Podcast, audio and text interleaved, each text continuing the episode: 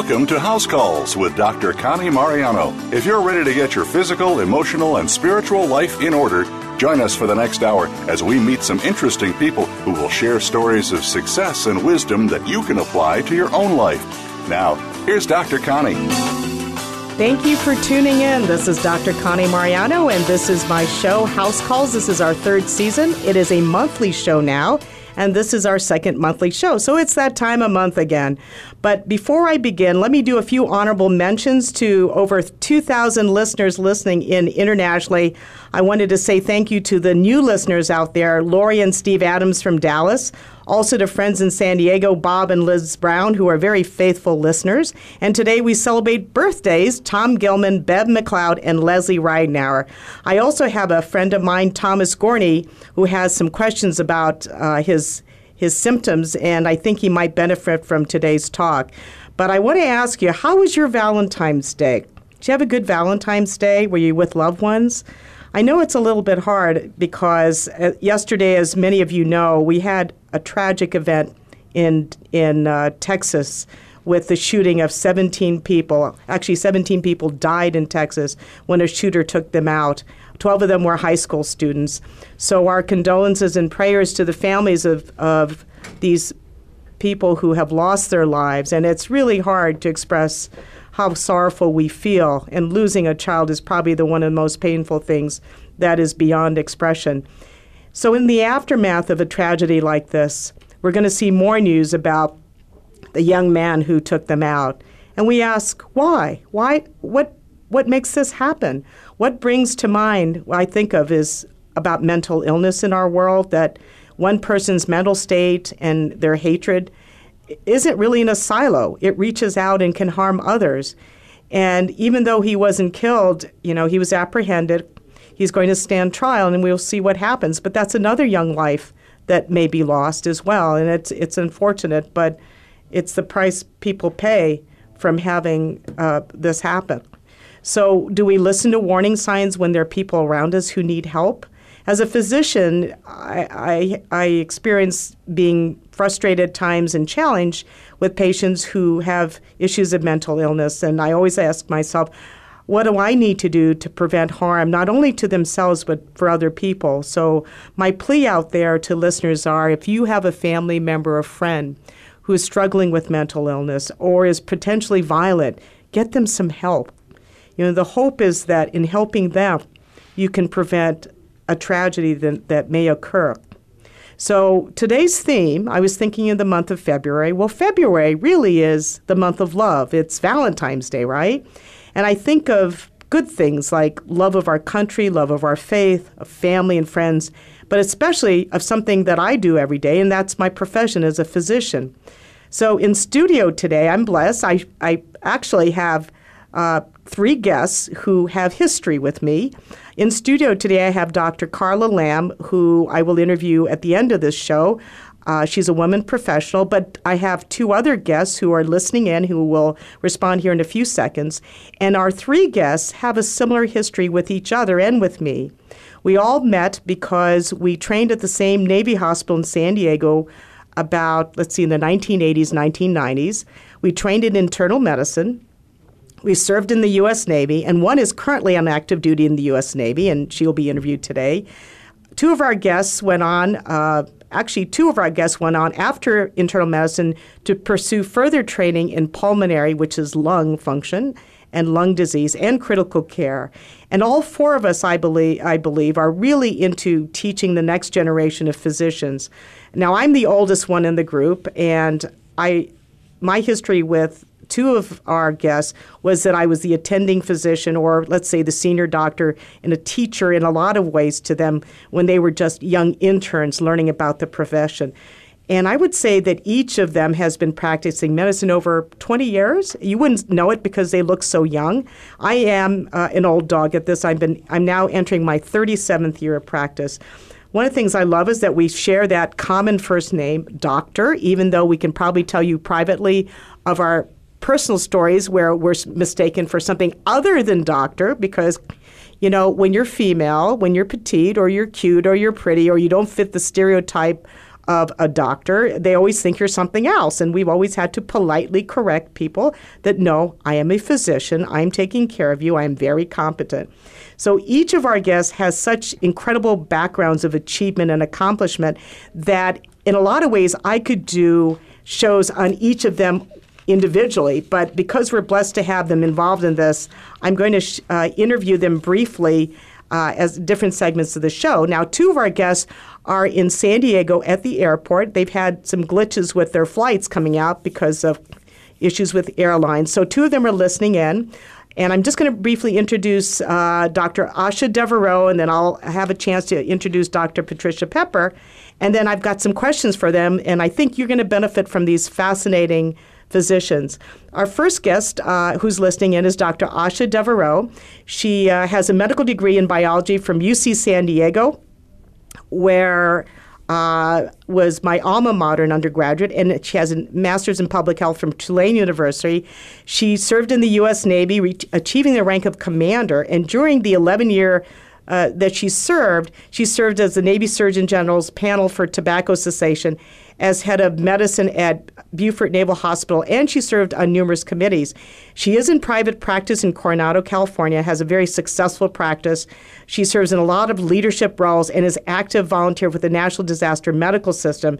She served, uh, she joined the hurricane relief efforts in New Orleans and Puerto Rico, along with uh, assisting the San Diego fires. She's also published on many, many topics. In 2009, uh, Dr. Devereaux was selected as the top doctor in San Diego, and I can attest to that. She is outstanding. And she was recently named the Outstanding Clinician for California by the California Thoracic Society. So, Dr. Devereaux, Asha, can you hear me? Hi, Connie. Um, I apologize for the overhead announcements from the airlines, but yes, I can hear you. Thank you for that generous introduction. And also, I want the uh, the listeners to know these are probably the three most humble women I'm aware of. But Asha, can you tell us uh, briefly about, you know, you graduated from med school in what year? Can you share what year? 1991. And from that time until present, can you sort of share with the audience the things in medicine that you've seen have changed over time? Well, one of the biggest changes is the entry of computers into medicine. Um, I remember when I was in medical school in the library, it was where we would go to just access a computer, and it took about 30, 40 minutes for me to figure out where that on button was. and now it's ubiquitous, and it's actually in every patient room. Uh, patients are accessing it. It has revolutionized medicine, so in many ways for the good. Um, but I think now we might be facing too much screen time. I think and, you're right. Uh, yeah. But I do think that computers has really changed the pace of medicine today. Now, after leaving the Navy, you, you went into private practice, right, Asha? Yes, yes, so I did. Can you describe your practice now? So I have the for- the good fortune of being the only pulmonologist on an island um, called Coronado near San Diego. And I take care of mainly patients who have asthma, COPD, lung cancer. And um, I like to describe it as a near concierge care with, um, uh, uh, but not in that model where we pay attention to patients' needs. Um, it's like a uh, Marcus Welby community. Um, people, you'll run into people you know, and um, deliver care with compassion. Excellent. And I know I can attest she's had out- patients compliment her all the time about her excellent care. Uh, it's amazing. What is the hardest thing about what you do? Um, I would say right now it's the paperwork in medicine, I think, um, trying to give the best amount of care possible um, despite uh, the prior authorizations and the cost of medicine. I think a lot of people are being challenged by the soaring costs um, in healthcare. Um, so I think that's a challenge that we try to overcome every day to benefit our patients. I had met you, Asha, when you were. Oops, stand by. They're making an announcement. But anyway, when I had met you in San Diego many years ago, uh, I had put you on the same ward team with a Dr. Chris Devereaux. I knew you when you were Asha Vyas. And uh, you ultimately married Chris and became Dr. Devereaux. You have two brilliant children, both in college. And did either one of your children ever want to go into medicine, seeing how your husband's a GI doctor and you're a pulmonologist? Did your kids ever express an interest? I wish they did. Um, they both, I think, grew up in the hospital. Um, we were twenty four seven. I'd always, I always say the Navy issued me a husband and two kids, and um, our days were long. Um, sometimes they would have to come to work with us, sit in the doctor's lounge, or we would do trade offs um, through the minivan and cars while one of us is driving into the hospital Yeah. to um, to go to the ICU or do a procedure. So it was probably they thought it might not be as fulfilling as they would have liked it, but they both are pursuing their passion, and we're really proud of them. For, Well, you have very smart um, kids. Can you tell us briefly what they're doing now? So my daughter Sabrina is graduating from Harvard this May. Uh, she's a senior there studying um, environmental science, public policy, and wants to pursue an expertise in fisheries. Mm. And I know I had to ask her, "What's a fishery?" Um, but so she's going to focus on basically trying to save the world's oceans and fish. Good for her. And yeah, and I think she'll do it. Um, it's a niche that a lot of people aren't filling. And then my son's interested in dramatic writing, and uh, he's at NYU Tisch. So I, I'm really proud of them. They've um, found their own passion, and they're pursuing it. And as the theme of this show is, it's love. Well, good for them that they're pursuing something they truly love, and you're good parents to let them do that. If Asha, if somebody were coming to you today, a young man or woman, and said, "Listen, Doctor Devereaux, I really want to go into medicine," what would you tell them? claim lost property. I think that's an excellent question, and I think it, and it applies to women as well as men. And I would say to always try to find people who are like-minded. Um, choose your friends, choose your colleagues, choose your mate wisely, with the same morals and values that you possess. I think the pitfalls in medicine are when people choose people around them for the wrong reasons, and then that creates conflict. I think you're really right. One last question before you get ready to get on your airplane. You, you see so many patients in your practice, and you know a lot of them are definitely pulmonary because you're a lung doctor. But is there any advice that you give people in general to have a long, healthy, active, vital life? Um, yes. Well, my passion is pulmonary medicine. Um, but I found that the happiest and healthiest people took care of their whole body and they questioned everything and they exercised and slept and uh, ate correctly. And that led to me pursuing uh, uh, further education and board certification in holistic medicine. So I really enjoy integrating that part of medicine into what I do. Can you tell the And- audience a little bit more what holistic medicine is? So holistic medicine is more of a mind body uh, focused medicine. It takes it takes a in sometimes in Western medicine we focus on organ systems, whereas holistic medicine focuses on the whole mind body interaction. Food is medicine, exercise, sleep. Uh, there's whole different aspects, whether it's Chinese herbal medications, um, Ayurvedic treatments, Tai Chi, yoga, they're all integrated into that well being from a, a whole body perspective. mhm So, and you you practice that on your own as well, too, don't you? Yes, I do. So, yes, I do. so as you and Patty were trying to get to the airport, you were doing mindfulness and deep breathing and Jeffrey, we were definitely trying. with the deep breathing part. You know, one of the things we realized, um, I think all four of us love being in control, and we realize there's a lot we can't control. I mean, I tend to like to schedule to the minute, and I always laugh when. When there's always a wrench put into things, and I, there's a phrase I use called "semper gumby," always flexible. You know, you having been in the military, it's the, a lot of times hurry up and wait, and then it's just all right. How do we solve this problem? How do we adjust?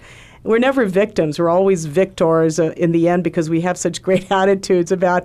Of course, it's going to be complex. You know, getting to the airport, getting to this, and I just, I just smile. This is our. We had planned this weekend a while ago because we just wanted to get together, having after our reunion last year in San Diego. But I'm just delighted that you're getting on a flight soon. and then when you arrive, we'll definitely take you out and make sure that we uh, we uh, allow you to relax and have a nice dinner. But thanks, Dr. Asha Devereaux, for for your wonderful answers. Uh, you're always prepared beautifully. I'm, we're going to go to a break pretty soon, uh, and then I'll return. I'll introduce your partner there, Dr. Patricia Pepper. I'm going to have the same questions, but I know her answers will be uh, interesting as well. So. We're going to pause now for a quick break. We'll be back in three minutes and to interview Dr. Patricia Pepper. But I want to thank Dr. Asha Devereaux as our first of our three guests today. Thank you.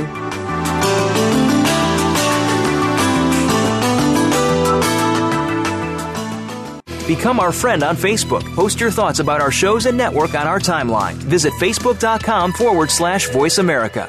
Who's your doctor? When I was looking for a doctor, I thought, which person gets the best care of all and whose doctor's credentials are the most carefully reviewed? Well, the answer was obvious. Who looks after the President of the United States? My doctor is the doctor who has taken care of three presidents and their families. Dr. Connie Mariano. I've heard about her. She's board certified in internal medicine and has been practicing medicine for over 30 years. She was at the White House for over nine years and traveled everywhere with the president. Dr. Connie is available to me 24 hours a day, seven days a week by email, cell phone, or Skype. And when I see her in her private office in Scottsdale, she and her staff always treat me like I'm the president. I'm going to call her office now and join her practice. Dr. Connie Mariano is the doctor American presidents and their families have trusted with their lives, and I trust you with mine. For information about Dr. Connie Mariano's private practice, you need to visit drcmariano.com. Are you ready to live younger, longer? Andrew and Aaron Stevens with Apply Everyday Health are partnered with a 100 year old company to help you build health through natural approaches. Our scientists believe that the key to a healthy lifestyle lies within nature. By using ingredients proven to be safe and effective, our products provide nutrition guaranteed to change your life in a positive way. To find out how you can get the same top of the line vitamins taken daily by Olympic athletes, astronauts, and the White House doctor herself, visit applyeveryday.com. How do you define work? Is it that mundane Monday through Friday place that seems to be sucking a third of your life out of you? Or have you made it a place of personal fulfillment, achievement, and purpose? If you are looking to make your work life the latter, tune in to Working on Purpose with Elise Cortes.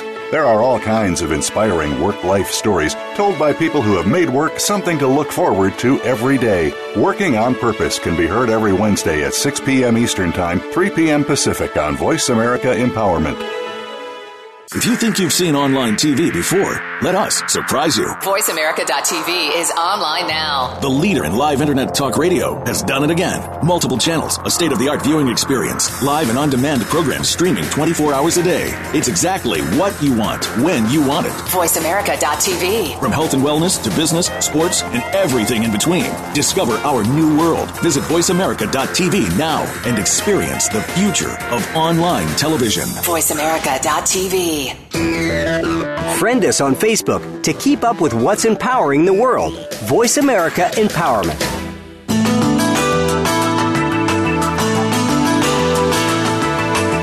You are tuned in to House Calls with former White House physician Dr. Connie Mariano. If you have a question or comment for our show today, please call in to 1 888 346 9141. That's 1 888 346 9141. You may also send an email to drconnieradio at gmail.com.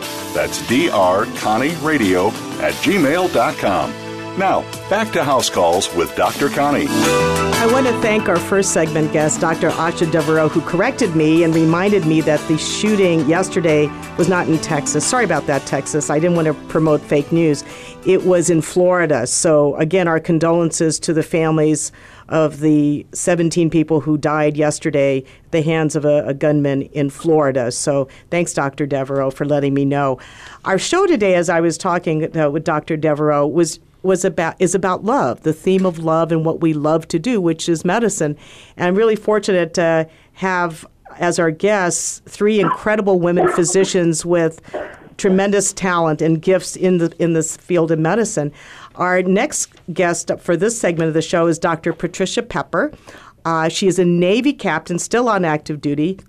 I know Patty when she was Patricia Vold, and uh, she was, I think, an intern at the time back in the 80s, and I was her attending, and I had to sign off permission for her to go on leave to be married to Dave Pepper, who was a, a pilot. Uh, let me give you a little bit of background about Captain Pepper. She is a native of Clarkfield, Minnesota. She graduated from the University of Minnesota School of Medicine with her doctorate in medicine degree. She holds a master's degree in health research and policy from Stanford. She assumed the role of Assistant Program Director for Internal Medicine at the Naval Medical Center San Diego, where all four of us trained in internal medicine. She provides uh, training to the Navy's largest internal medicine residency and she, in addition to that, she cares for thousands of patients over her 20 plus year career as a general internist. In 2006, Captain Pepper was deployed on board the U.S. naval ship Mercy which is the Navy hospital ship. During this deployment, deployment, she served as department head for internal medicine and was responsible for orchestrating the care of thousands of inpatients and outpatients encounters in the Philippines, Indonesia, Bangladesh, and East Timor, which is probably a big challenge in those countries. She has numerous uh, numerous military awards, personal awards, decorations, including the Meritorious Service Medal and many esteemed accolades and several unit commendations and awards. And she is an outstanding teacher. She's an outstanding doctor. I know from my personal experience when my father was admitted to the Navy hospital a year ago and was quite ill. Dr. Pepper was the attending, and she came in, sat down with us, with my father and my family members, and was just outstanding. If I could have taped her conversation with them, it was definitely a role model for other physicians to follow in terms of compassion and, and explaining disease states to them. So thanks, Patty, for, for being on this show. Are you doing okay at the airport there with Asha? We're doing great. Thank you, Connie. so I'm going to pose the same questions I posed to, to Asha about medicine. What year did you graduate from med school?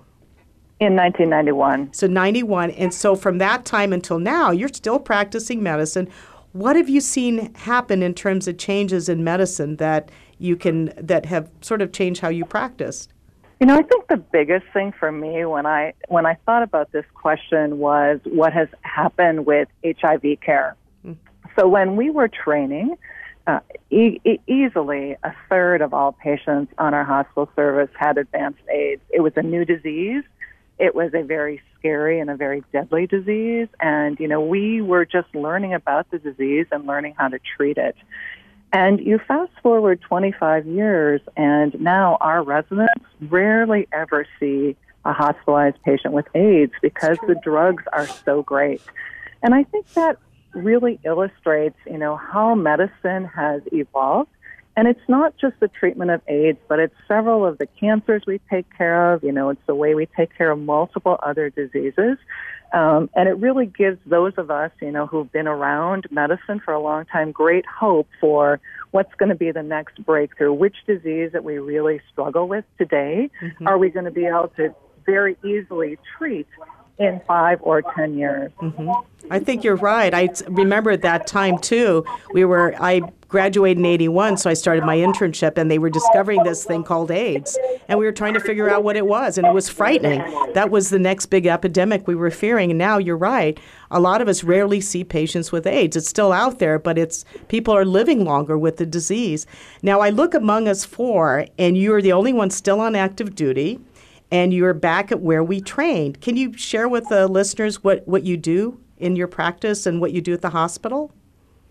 Right. Um, so we are um, the referral center for the whole Pacific Rim of all of the military. Um, so we care for everybody who's on active duty and their families, and then people who have put in 20 years in any branch of the service and retired and their families. So our practice is like a practice that you would have at any civilian institution. Um, but we have a lot more young people in our population because most of the population on active duty is very young people. Mm-hmm. Um, so for me, I practice general internal medicine. I do inpatient and outpatient medicine. Um, and I'm involved with the training program. So Naval Medical Center San Diego has 25 residency programs um, and uh, hundreds and hundreds of residents and fellows, and uh, we try to provide a real good uh, learning environment for them, teach them about disease, so that when they go out there as you know, fully trained staff physicians, they're ready for whatever challenges medicine throws at them. So, what do you find is the hardest thing about what you do? Certainly, there's uh, there's not enough hours in the day and there are pressures from many sides. So it's it's a pressure of trying to figure out what's wrong with the patient. It's the pressure of trying to stay on time in your day. It's trying to balance work life. Um, it's trying to keep the administrators happy, mm-hmm. get your charts done. So I think it's just you know the ability to be incredibly time efficient mm-hmm. um, to get everything that's on your plate done. So have you seen like the training programs change over over the years? In other words, when you you're training your young interns and residents, have things changed from the time that you were trained? Uh, things have changed a lot. Um, so I think, in my opinion, certainly for the better now, the house staff, the residents are covered by work hour rules. And so there are work hour rules about the number of continuous hours they can work, that they need a day off every week, the number of patients they could admit. And, you know, those work hour rules were brought into being because of patient safety. And mm-hmm. so certainly, you know, things are safer than they were when we were training just mm-hmm. because our residents get more sleep. Um, we watch over the number of admissions they can make, mm-hmm. um, and that really has been uh, the biggest change that I've seen. I know. I think it's a lot better now. I think from from the old days when we trained, that was really hard. It, it's hard it, as it is now, but I think they take into consideration during definitely the amount of hours they sleep and are t- away. So I think that is a lot smarter. I look back at people's personal lives, and I know you met your husband through the through the Navy. Can you share a little bit about how you two met? If you could please repeat yourself, oh. we cut out. Oh, I, I, I always find it fascinating how you met your husband, Dave. Are you? Can you yeah. share with people how you met him? Sure. Uh, so I was on. Uh, I was an intern working on general surgery, um, and honestly, we were working 140 hours a week right. easily. I mean, I really never saw the inside of my house. Oh. Um, and it turned out that I, my future husband's dad was my patient, and he was in the hospital for a long period of time and took a lot of my personal time. and at that same period, my husband, who is a commercial pilot now, was waiting for a check ride, so he wasn't doing a lot of flying. And he saw me there all the time and started to feel sorry for me and wondered if I ever left the hospital and did I ever get anything to eat. And here we are. You know, we've been married 25 years. Oh, that's amazing. And you have two wonderful kids. Can you tell us about your kids? Right. So my son uh, David is a sophomore at Dartmouth. Mm-hmm. He's studying engineering and economics. And my daughter Elina is a senior in high school, getting ready to go to college in just a few months. Oh wow! So the uh, the nest is emptying. So people will wonder. Almost. Here you are. You're you're a, a captain of the Navy you know, full time you know, physician, training uh, medical uh, people, students at medical centers, interns, residents, and seeing practice. You're a wife, you're a mother. So how do you do it? How do you balance that? Uh, you know, I think that my the advice that I would give women who are looking at careers in medicine is it is definitely doable. Um, and I think that you know one of the one of my mentors um, in the Navy basically told me when I was young in my practice that you have to accept that you will need to buy your time sometimes in life, and and whether that's you know you're buying convenience for meal preparation or you're buying you know you're buying health, um, mm-hmm. you you have to be very um, stingy with your time mm-hmm. um, and learn how to allocate it. But it is definitely doable. And when I went to med school, maybe 15% of our class were women. Mm-hmm. And now, if you look at medical schools in the country, 50% of medical school classes are women. Mm-hmm. And the system has adapted to women with, you know, flexible work hours, shared positions, those kinds of things. So um, it's definitely doable. It's a lot of hard work. I mean, for me, it's been absolutely worth it. Mm-hmm. How much longer do you plan to stay in the Navy, Patty? Oh, probably another year or so. I've been on active duty for 26 years, Wow. so um, I will hit mandatory retirement in four years. I don't think I'll stay that long, um, but I've had a wonderful time. I've you know worked all over the world. I've had patients from you know multiple multiple generations. It's been a wonderful career. I'm very I'm so very blessed. You've treated thousands of patients. I'm definitely certain of that. Do you remember your oldest patient? You know how old your oldest patient might have been?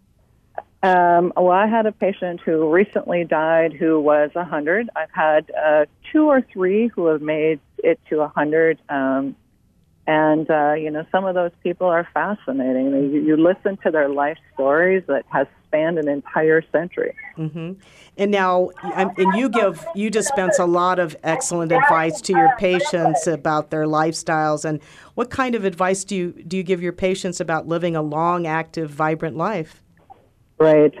So I tell my patients, many of my patients are in their 80s or 90s, that the people who do the best when they hit the golden years are those who remain active uh, socially, mentally, and physically. And so if that means that you, you know, go to senior wellness classes or you join a gym when you're 80, good for you. Um, but it's really important for the elderly, especially, to be um, active and engaged uh, socially. So, um, you know, whether that is through a you know senior citizen center, it's a church, it's a lunch group, those social interactions are very important. And then the mental interactions, you know, do the crossword puzzle, play Sudoku, watch Jeopardy, just read the newspaper, things to get your mind working every single day so that as you get older, the mind still works well. Yeah, I totally agree with you. I I see that in my practice. My oldest patient died at 102 last year, and her kids who were 80 when they came out to visit her told me when I asked them what was her secret, they said mom walked every day 2 to 3 miles even in her 80s. They just got out and walked. My 93-year-old dad uh, always liked to walk every morning. So if you just keep moving, I think it really makes a huge difference to these people out there to really want to. I always say the goal of long life is no pain, good brain. If you can make it that long Right. and keep your brain working, and you probably see more dementia, right, with your patients. I mean, over time, are you seeing a large increase in Right. patients suffering well, people from that? live a lot yeah. longer now than they did, you know, 10 and 20 years ago. So dementia is a real issue that we see in our practices. And, you know, it's a very disabling issue for Yeah. families and for the patient as well. Um, and it's one that we don't have a lot of good answers for. Now, when you went into medicine, were you thinking of doing internal medicine at the start, or had you thought of other subspecialties, or what made you decide to stay as a general internist? I always wanted to be an obstetrician until I was nearly out of medical school. And then I just decided this really is not for me. Um, and I subsequently wound up in internal medicine. And I, I really would not trade it for the world because there every day is different. You just don't know, you know, what the day is going to bring. Is it going to bring, you know, working in the hospital? Is it going to bring the clinic? Um, is it going to bring, you know, discussing with discussing with patients weight loss or treating pneumonia? It's it's a very interesting um, lifestyle and career. I know, isn't it fascinating? I, I feel as as general internists, we're very blessed. We may not know everything about a particular subject. We know to refer them. Obviously, it's a pulmonary issue, we'd send them to Asha or to Carla or you know one of our colleagues. But the fact that you know you're the whole body, the entire person, and we love that as our as our discipline of, of medicine. And it is sort of detective work, isn't it? Sometimes It's a come- lot of detective work. and just getting to know them and the relationship. Patients are fascinating. But I know you and Mm-hmm. Asha are getting ready to, to board your flight shortly to come here to Arizona so we can have a nice a relaxing weekend when you get here. So I want to thank you, Dr. Captain Patricia Pepper, for being our guest today on, on House Calls. So thanks again. And I'm going to uh, take a quick break here, and then we'll come back with our last of our three guests of our these terrific, outstanding women physicians. So we're going to pause here for a quick break, and then we'll be back on House Calls.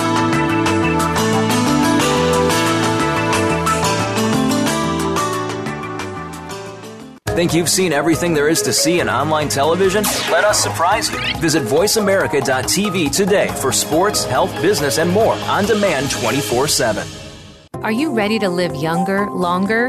Andrew and Aaron Stevens with Apply Everyday Health are partnered with a 100 year old company to help you build health through natural approaches. Our scientists believe that the key to a healthy lifestyle lies within nature. By using ingredients proven to be safe and effective, our products provide nutrition guaranteed to change your life in a positive way. To find out how you can get the same top of the line vitamins taken daily by Olympic athletes, astronauts, and the White House doctor herself, visit applyeveryday.com. Who's your doctor? When I was looking for a doctor, I thought, which person gets the best care of all and whose doctor's credentials are the most carefully reviewed? Well, the answer was obvious. Who looks after the President of the United States?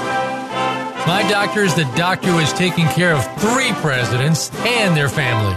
Dr. Connie Mariano. I've heard about her. She's board certified in internal medicine and has been practicing medicine for over 30 years. She was at the White House for over nine years and traveled everywhere with the president. Dr. Connie is available to me 24 hours a day, seven days a week by email, cell phone, or Skype. And when I see her in her private office in Scottsdale, she and her staff always treat me like I'm the president. I'm going to call her office now and join her practice. Dr. Connie Mariano is the doctor American presidents and their families have trusted with their lives, and I trust you with mine. For information about Dr. Connie Mariano's private practice, you need to visit drcmariano.com. We all have unique experiences and outlooks when it comes to leadership and team building, yet sometimes we clash, even when trying to achieve the exact same goals. Check out Unleash Your Inner Goldilocks How to Get It Just Right. Your host is Dr. Cass Henry.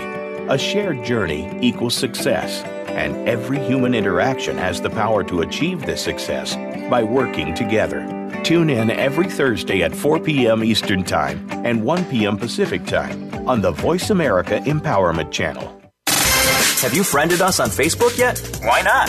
Just go to facebook.com forward slash voice America or search for the keywords voice America. Once you are part of our Facebook network, you'll receive daily messages about what's happening with our shows, this week's featured guests, and new happenings of the Voice America Talk Radio Network.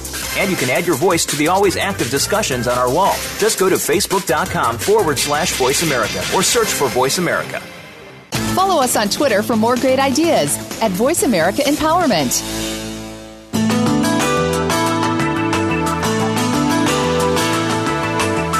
You are tuned in to House Calls with former White House physician Dr. Connie Mariano. If you have a question or comment for our show today, please call in to 1 888 346 9141. That's 1 888 346 9141. You may also send an email to drconnieradio at gmail.com. That's drconnieradio at gmail.com. Now, back to House Calls with Dr. Connie. Welcome back to House Calls. I'm Dr. Connie, and I always believe that my radio show, in a lot of ways, is my prescription for listeners out there in a way to cope and understand and to live in a world that's bombarded with difficulty and challenges, such as the horrible shootings yesterday in Florida. So we have our third guest today, Dr. Carla Lamb. As I mentioned, the theme is the theme about love because it's the month of Valentine's Day and we think of love and love is a powerful medicine. It it keeps us grounded, it, it inspires us. But I think when you look at the things we do in life and how much time we spend at work, isn't it wonderful if you have a job, or profession that you love dearly? And I think that's important. And I really am thankful to our guests today. Uh, we've had Dr. Asha Devereaux, Dr. Patricia Pepper, and now our third guest is Dr. Carla Lamb, who also shares a background with us because she trained at the Navy Hospital. She is currently the Director of Interventional Pulmonary Medicine an interventional pulmonary fellowship program at Lahey Hospital Medical Center in Burlington, Massachusetts. She serves on the Board of Governors and the Women's Leadership Advisory Council and served on active duty in the U.S. Navy Medical Corps when we knew her back in the 1990s. She is the first woman to receive the 2017 International Pasquale Ciaglia, to pronounce it, Interventional Pulmonary Award. She's one of the first inaugural recipients of Chest Distinguished Educators 2017 awarded to the top 5% of educators in the American College of Physicians.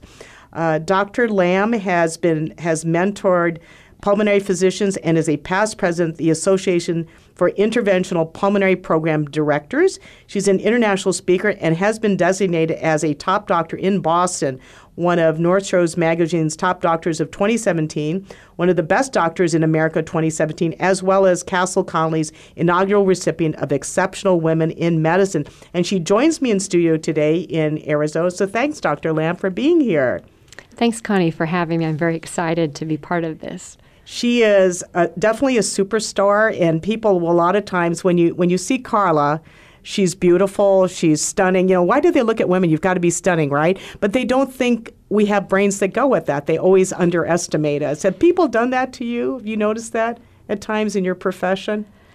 Well, I think, you know, it is interesting. Sometimes we all are kind of guilty of maybe stereotyping each other, but I kind of like the element of surprise. So I think I have a lot of fun with it. And I think that when we start having conversations about serious things, then I find that people do take, uh, take me more seriously. Yeah, you know your stuff. You're definitely uh, one of the smartest pulmonologists I know. You graduate from medical school in what year, Carla? In 1993. So from then until now, I've asked each of your colleagues what, what has changed in medicine that has surprised you. What have, what have you noticed? Well, the most exciting thing I think in the field of pulmonary is in the area of lung cancer screening. And a lot of folks don't realize that the number one cause of death from cancer related disease for both men and for women is lung cancer. And the real game changer for us um, in the last five years or so is that by coming up with um, study based guidelines that show that screening high risk patients who don't have any symptoms whatsoever but are in a high risk category for lung cancer, we can identify things at their earliest stage and then be curative in the approach to the person who has lung cancer.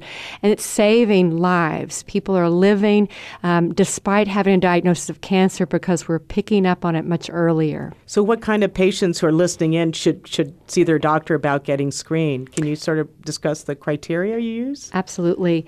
So, the current criteria, and I think this is ongoing and ever changing, but currently the criteria is if the person has a one pack per day tobacco use use for at least 30 years, if they're ranging in the age of 55 to the age of 80, if they stopped smoking less than 15 years ago, um, that is one group of patients who are deemed high risk, and if they have no active symptoms of cough or fever, they should certainly inquire, ask their doctor about that. The American Lung Association has a wonderful website that patients can actually go in and t- look to see if they actually qualify to inquire about the information from their doctor. But I also will give you another group that we're finding also is considered high risk, and they're a bit younger, age 50 mm-hmm. uh, to 80. Maybe did not smoke as much, a pack per day for 20 years, but have other independent risk factors. A family member who's had lung cancer, or occupational exposure, radon, asbestos, other environmental exposures, or even a prior history of cancer. So, let's say someone is high risk, they see their doctors, do you typically get low dose CT or a chest x ray, or what do you recommend they get? So the screening guidelines now are low dose CT scan. And the benefit is that it is just that low dose. So the amount of radiation exposure to a given patient undergoing the study is minimal and does not really increase harm in any way re- uh, relative to radiation exposure. So, in your practice at Lahey, at the at the Lahey, what what type of patients do you see normally day to day? Well, it's a, a, wide spectrum. I see a lot of patients who have chronic obstructive pulmonary disease, maybe tobacco related, but I also see a lot of patients who have asthma. And one of the more common evaluations I'll be asked to see a patient for is cough, a chronic cough. We have seen a lot of it after in the aftermath of the what we call the flu epidemic epidemic recently, patients come to me and say, Doc, I've been coughing for, you know, five or six weeks now, that dry hacking cough. What do you usually recommend for that? Well, I think uh, patients need to be informed about what designates a warning for when does a cough become not normal. Now, it's expected if you have a, a respiratory tract infection or bronchitis, you may have a cough. It may last for a week to two. If a cough has lasted more than two weeks and persists beyond that point, then that should raise question as to why. And there are a number of causes for that. A cough that's uh, also never considered normal is if you ever cough up blood. Those are really flags that should kind of alert the patient to seek medical attention. Just to ask the question is this normal? Should I be still doing this? Now, I have patients who call and say, Doc, I coughed up a lung, meaning just, you know, green, mucus, thick. Is that worrisome? Is that worries, more worrisome than a dry hacking cough? Or does it matter how much? Is it copious? Do you are you concerned about that? Yes, I think I think sometimes again it gives us as physicians clues as to what the etiology or the cause might be. So I think a productive cough often can mean an allergic reaction. It can also mean an infectious etiology or cause from a bacteria, especially if a person's cough, if they have a cough and it's changed character, meaning now there's mucus, there's a high volume of mucus that might be associated with a fever, any of those things that may be associated with pain in the chest uh, when a person coughs, those are things that probably warrant an eva- a clinical face to face evaluation and possibly chest imaging. So, what do you recommend for shots? Like someone says, you know, I smoked many years ago, my chest CT was fine. Can you briefly talk about pneumonia shots that you'd recommend? Absolutely. Any person who has a diagnosis of underlying lung disease, whether it be asthma, chronic obstructive pulmonary disease, if they have uh, diabetes or anything that may impact the immune system, then those patients, there are guidelines that really benefit from prevention now that we are seeing this influenza epidemic, we appreciate that the influenza vaccine may not be fully effective, but it's certainly better than no vaccination at all. And so patients who have who are at high risk have underlying lung disease, for example. So there's two types of vaccinations that I would recommend: uh, an annual influenza vaccine. Uh, it can lessen the severity of the disease, even if a person still contracts the flu. It can make the course far less um, aggressive and be quite protective. Secondly, pneumonia vaccine. The most common form of pneumonia out in the community is called, caused by a bacteria caused by strep. And uh, the immunovaccine or the pneumovax and the booster that goes with that is extremely effective in reducing a person's chances of getting pneumonia.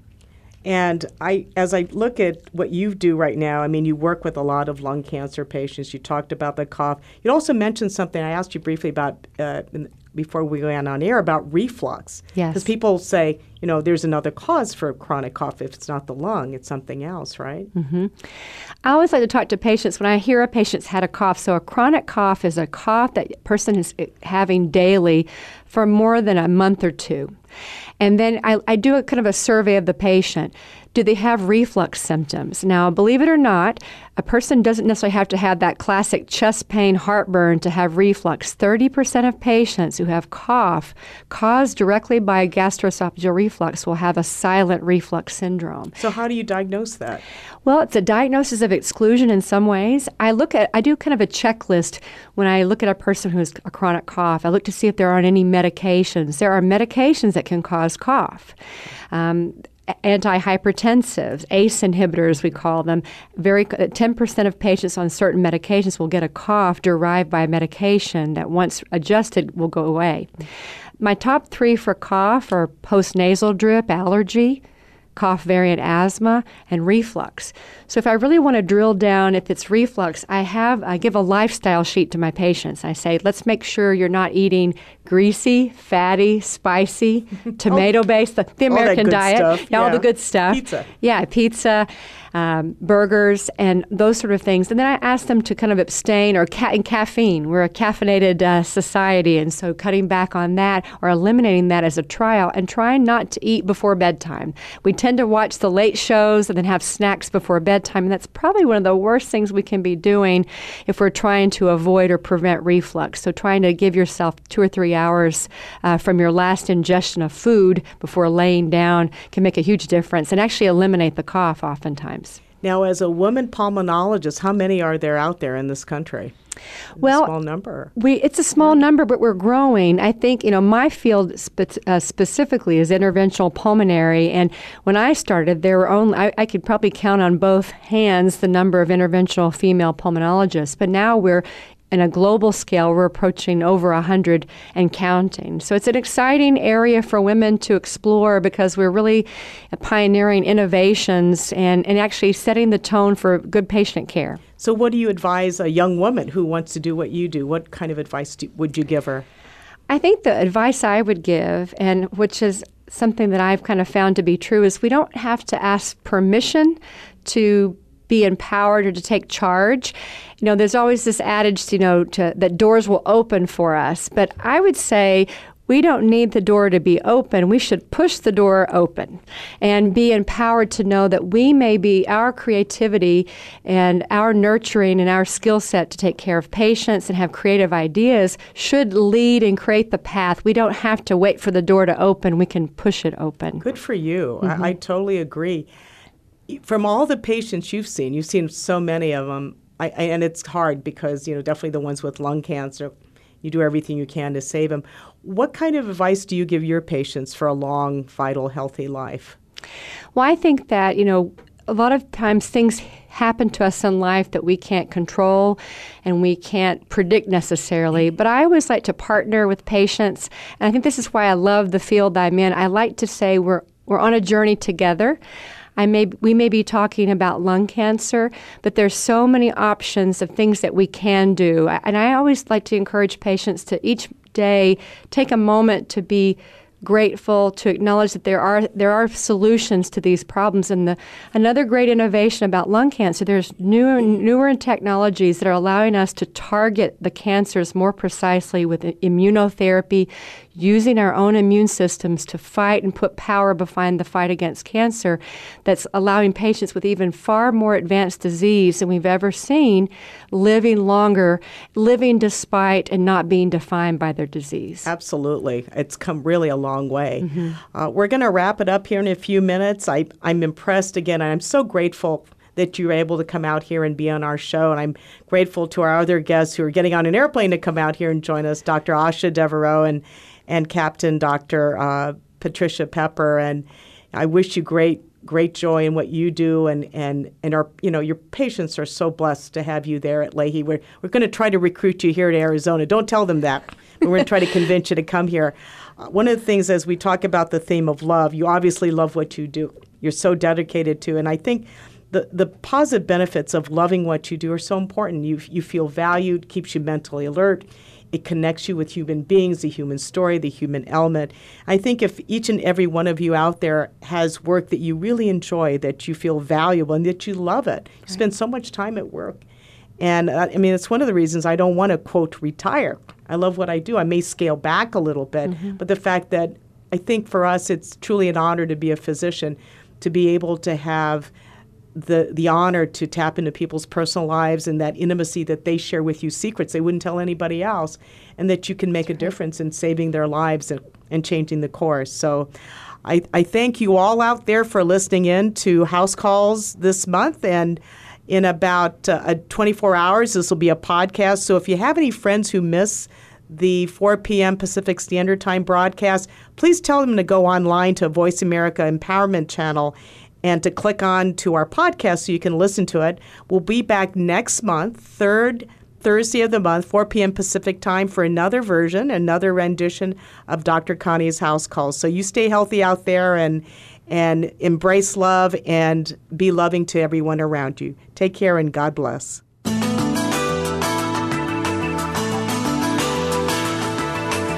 Thank you again for joining us this week for House Calls with Dr. Connie Mariano. We'll be back next Thursday at 7 p.m. Eastern Time, 4 p.m. Pacific Time on the Voice America Empowerment Channel. Have a terrific week.